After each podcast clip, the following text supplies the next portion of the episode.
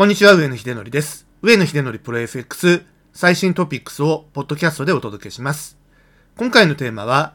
対ロシアの強烈な金融制裁は深刻な景気後退を招く恐れ、ECB 利上げ期待でもユーロドルに逆風ということになります。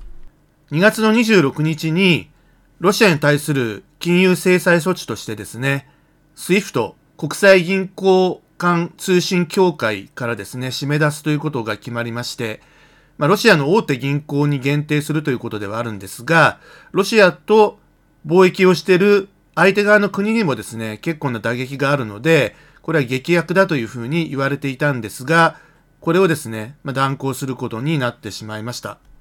特に天然ガスの輸入のですね、50%を依存しているドイツが最後まで反対していたんですが、国際的に協調でですね、ロシアに制裁を科すという立場の中でですね、まあそれは受け入れるということになりました。しかし日常的に現在でもですね、ウクライナ経由のルートでロシアからの天然ガスの供給が続いているというような状況がありまして、まあそれ自体はですね、望ましい事態ではあるんですが、SWIFT 経由で決済できないとなりますと、代金の決済をどうするのかっていうことにはなりますよね。大手銀行以外の中小銀行を通して資金を流すのか、それとも以前ご紹介したようにロシア版 SWIFT、SPFS 経由で資金を流すのか、それともステーブルコインで支払いをするのかとか、まあいろいろやり方はあるとは思うんですけれども、非常に莫大な金額の決済ということを考えますとですね、これだけでは不十分なんだろうなということを考えますと、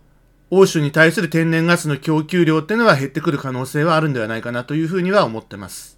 資源大国でありますロシアのですね、天然ガスとか原油とか、あるいは穀物資源もそうなんですけれども、そういったものにですね、頼ってる世界の経済っていうのがあるわけなんですが、この決済手段を止めてしまいますと、それが原因でエネルギー、穀物というものがですね、世界に供給されなくなる恐れがあるということで、これ非常にですね、劇薬というふうに言われている手段であります。劇薬を使ってもなるべく早く制裁が効いてロシアがですね、軍事侵攻をですね、中止するということを狙ってるんだとは思うんですけれども、プーチン大統領も後に引けない状況になっているので、果たして効果があるかということですね。ただ間違いなく言えるのは、特にユーロ圏においてはですね、この SWIFT をですね、停止してしまったってことに関しては、必要なエネルギーであるとか穀物であるとかのですね、供給が受けられなくなるということで、非常に困ることではありますね。物価上昇につながってしまう。インフレがさらに加速してしまう恐れがあります。そしてマネーサプライが低下して景気後退の恐れがあるわけですね。しかもこの景気後退というのはエネルギー価格の上昇などを伴うスタグフレーションということでですね、物価上昇しながら景気も後退していくというですね、これ非常に恐ろしい事態になってしまう可能性が今回の SWIFT の停止というものでですね、副作用として出てくる可能性が非常に強いということです。ロシアの SWIFT 排除をですね、強力に推進したのは、イギリスであるとかアメリカであるとかですね、いわゆるエネルギー資源大国ということですね。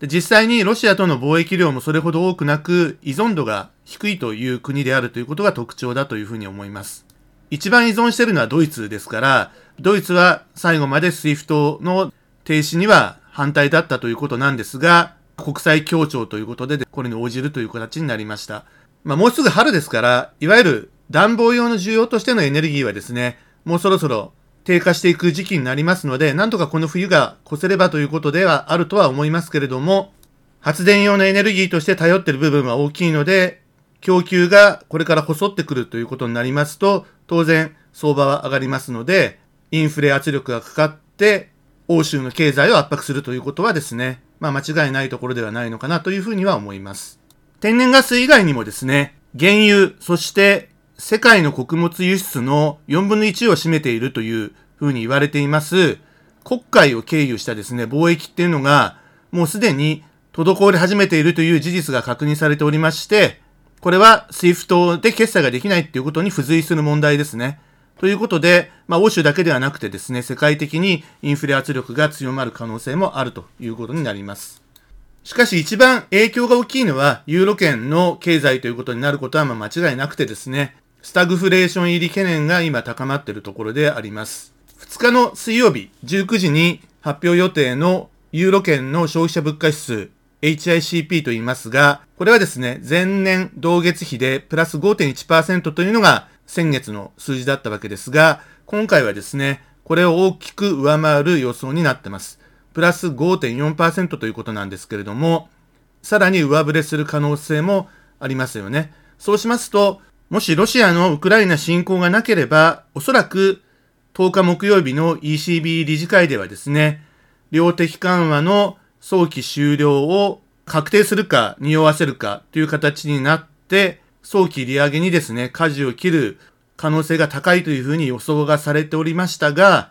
今後のですね、インフレと、それから景気後退が同時にやってくるスタグフレーションリスクというのを意識しますと、しばらく様子を見るということで、先送りにされる可能性はなきにしもあらずというふうに思っております。金融の引き締めというのはですね、景気が拡大している時にやるからこそですね、可能なわけでありまして、金融の引き締めのペースよりも景気後退のリスクの方がですね、早くやってくるっていうことになりましたら、金融の引き締めはもうできないっていうことになりますね。かなり先送りになってしまう可能性が高いかもしれないです。ということを前提にユーロ相場というのを考えてみたいんですが、仮にですね、ECB が高派になったとしても、さほどこれから上昇する余地っていうのはですね、小さいんではないかなというふうに思っております。まさかの事態を招いているということがありますので、ユーロドルの今後の相場の見通しというのはですね、ちょっと変更していかなければいけないなというふうには思っております。今回はユーロドルとユーロポンドについてですね、ちょっと考察をしてみたいんですが、まずユーロドルについてなんですけれども、シカゴ投機筋がウクライナ情勢悪化の中でもですね、ユーロ買いポジションをですね、拡大を続けてるんですね。ということは、まあ、将来的なユーロの上昇にかけているというようなこともありまして、これがユーロ相場の縮図というふうにはなってるんですけれども、さすがにですね、今現状の状況を織り込んで考えますと、ユーロ圏の景気後退、スタグフレーションの恐れもあるということを考えるとですね、ちょっとユーロは買えないなというふうに私は思ってます。ただ、アメリカがですね、利上げフェーズに入りますね。3月の16日の FOMC で0.25%の利上げを行ってくる可能性が、高いと思われているんですが、引き続き年にですね、トータルで5回、あるいは7回のですね、利上げっていうのがですね、市場で織り込みが進んでおりますが、こういう形でですね、利上げが進んでいくフェーズになりますと、今までのそのドル高っていうところはですね、終焉を迎えまして、安定相場からやや下落に向かうというのがですね、これが今までの経験則ということになりますので、ドル売りの流れになっていく近い将来ということを考えますと、3月の10日の ECB 理事会で高派な政策が打ち出された、そしてアメリカが予定通り利上げを始めたと、こういうことになりますと、やはり相対的にユーロドルがですね、買われて上昇というような流れになっていく3月っていうのをですね、想定していたんですけれども、その場合はですね、1.15という強力なレジスタンスがありますが、これを上抜いていくような上昇相場というのをですね、想定をしていたんですけれども、おそらく今のプライスの水準から見るとですね、この1.15をですね、上抜いていくのはですね、厳しいのかなというふうには思っております。現状は1.12を挟んでの持ち合いとかそういう感じになりつつある。そして場合によっては1.11というところに突っ込んでいく。また年初来安値を更新するというようなですね、可能性もありますので、1.15の壁を抜けていくのは難しいんではなかろうかなというふうには考えてます。そして次、ユーロポンドなんですけれども、ユーロポンドにつきましては、イギリスの方の利上げのペースがですね、期待したほどに請求に進まないという見通しが台頭してきまして、直近のポンド相場っていうのはですね、軟化しているというような状況が背景にあります。ここで、ユーロがですね、ECB での高派の見通しというのが織り込まれてくると、ユーロポンドというのはですね、今月は上昇するというふうに考えていたんですけれども、それもちょっと難しいのかなというような状況になってきました。先ほど述べたようなユーロ圏のファンダメンタルズの悪化っていうのを考慮した場合にはですね、景気後退懸念が強いユーロは売られてですね、その影響をあまり受けないイギリスのポンドの方が買われるということで、ユーロポンドのジリアス傾向がさらに進んでいく。2019年の12月の安値0.8277というようなところにですね、安値があるんですが、これを更新する可能性もあるんではないかなというふうに考えております。ということで、まあ、安値に突っ込んでいけばですね、押し目買いが入りやすいユーロ相場ということにはなっているんですけれども、ファンダメンタルズが想定通りに悪化するということになりますとですね、徐々に売り圧力の方が強くなってくる可能性があるので、注意していきたいというふうに思っております。ということで、今後も難しい相場ですけれども、頑張って参りましょう。